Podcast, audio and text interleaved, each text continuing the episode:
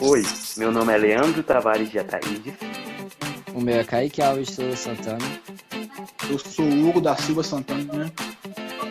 Meu nome é João Carlos Gonçalves dos Santos. E o meu é o Herbert Lopes Alves. Nós somos alunos do Instituto Federal de Educação, Ciência e Tecnologia de Brasília, campus Planaltina. E seja bem-vindo ao nosso podcast.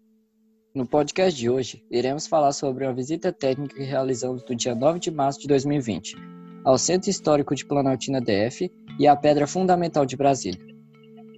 O objetivo da visita foi conhecer dois monumentos do Centro Histórico da cidade, situados nas praças São Sebastião e Salviano Monteiro, que são a Igreja São Sebastião, o Museu Histórico e Cultural e a Pedra Fundamental, que fica no Morro do Centenário, próximo ao campus do IFB. Saímos do FB às 1h30 da tarde, em direção à igreja São Sebastião. Ela, como igreja muito antiga, não perdeu seu ar de antiguidade, mas com o passar dos anos, ela passou por algumas reformas que foram descaracterizando o valor original e histórico dos monumentos. A igreja São Sebastião é uma igreja católica brasileira, situada em Planaltina, no Distrito Federal. Ela foi erguida em 1890 por escravos em arquitetura clássica do século XVIII. Ela é um patrimônio histórico que deve ser preservado. Ao sair da igreja, fizemos uma breve caminhada da igreja ao Museu Histórico e Artístico de Planaltina DF.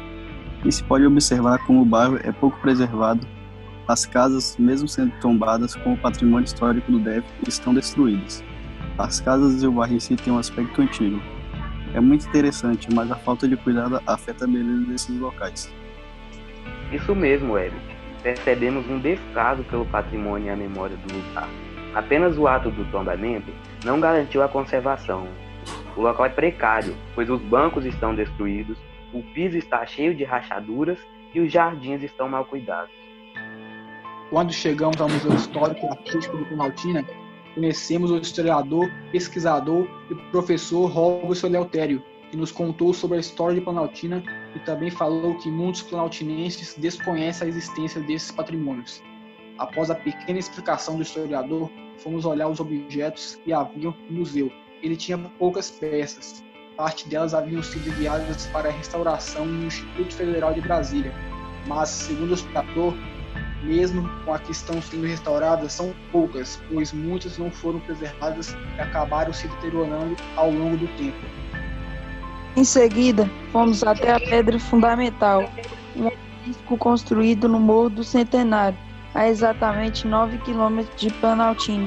A Pedra Fundamental foi edificada em 7 de setembro de 1922 para comemorar o centenário da independência e assentar o local da futura capital do país. Planaltina sempre foi uma cidade com muita prática rural, e isso sempre a influenciou no seu crescimento agropecuário e populacional. Mas devido à expansão da cidade, vem cada vez mais diminuindo os espaços para o plantio. A presença de visitantes é pequena e não existe no local nada que apoie os turistas.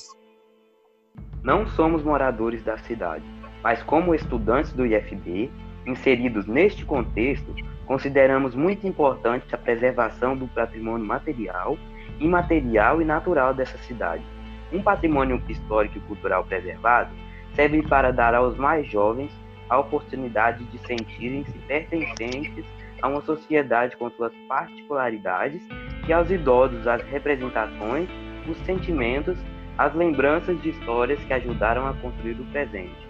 Portanto, valorize e transmita a história da sua cidade. Se cada um de nós fizermos a nossa parte, Planaltina será um lugar muito melhor para se viver. Conte para seus filhos, para seus netos e para seus amigos sobre a história de nossa cidade e sobre seu valioso patrimônio. Leve a sua família para conhecer esses locais, preserve e cobre ações dos governantes. Muito obrigado por você ter ouvido até aqui e até o próximo podcast.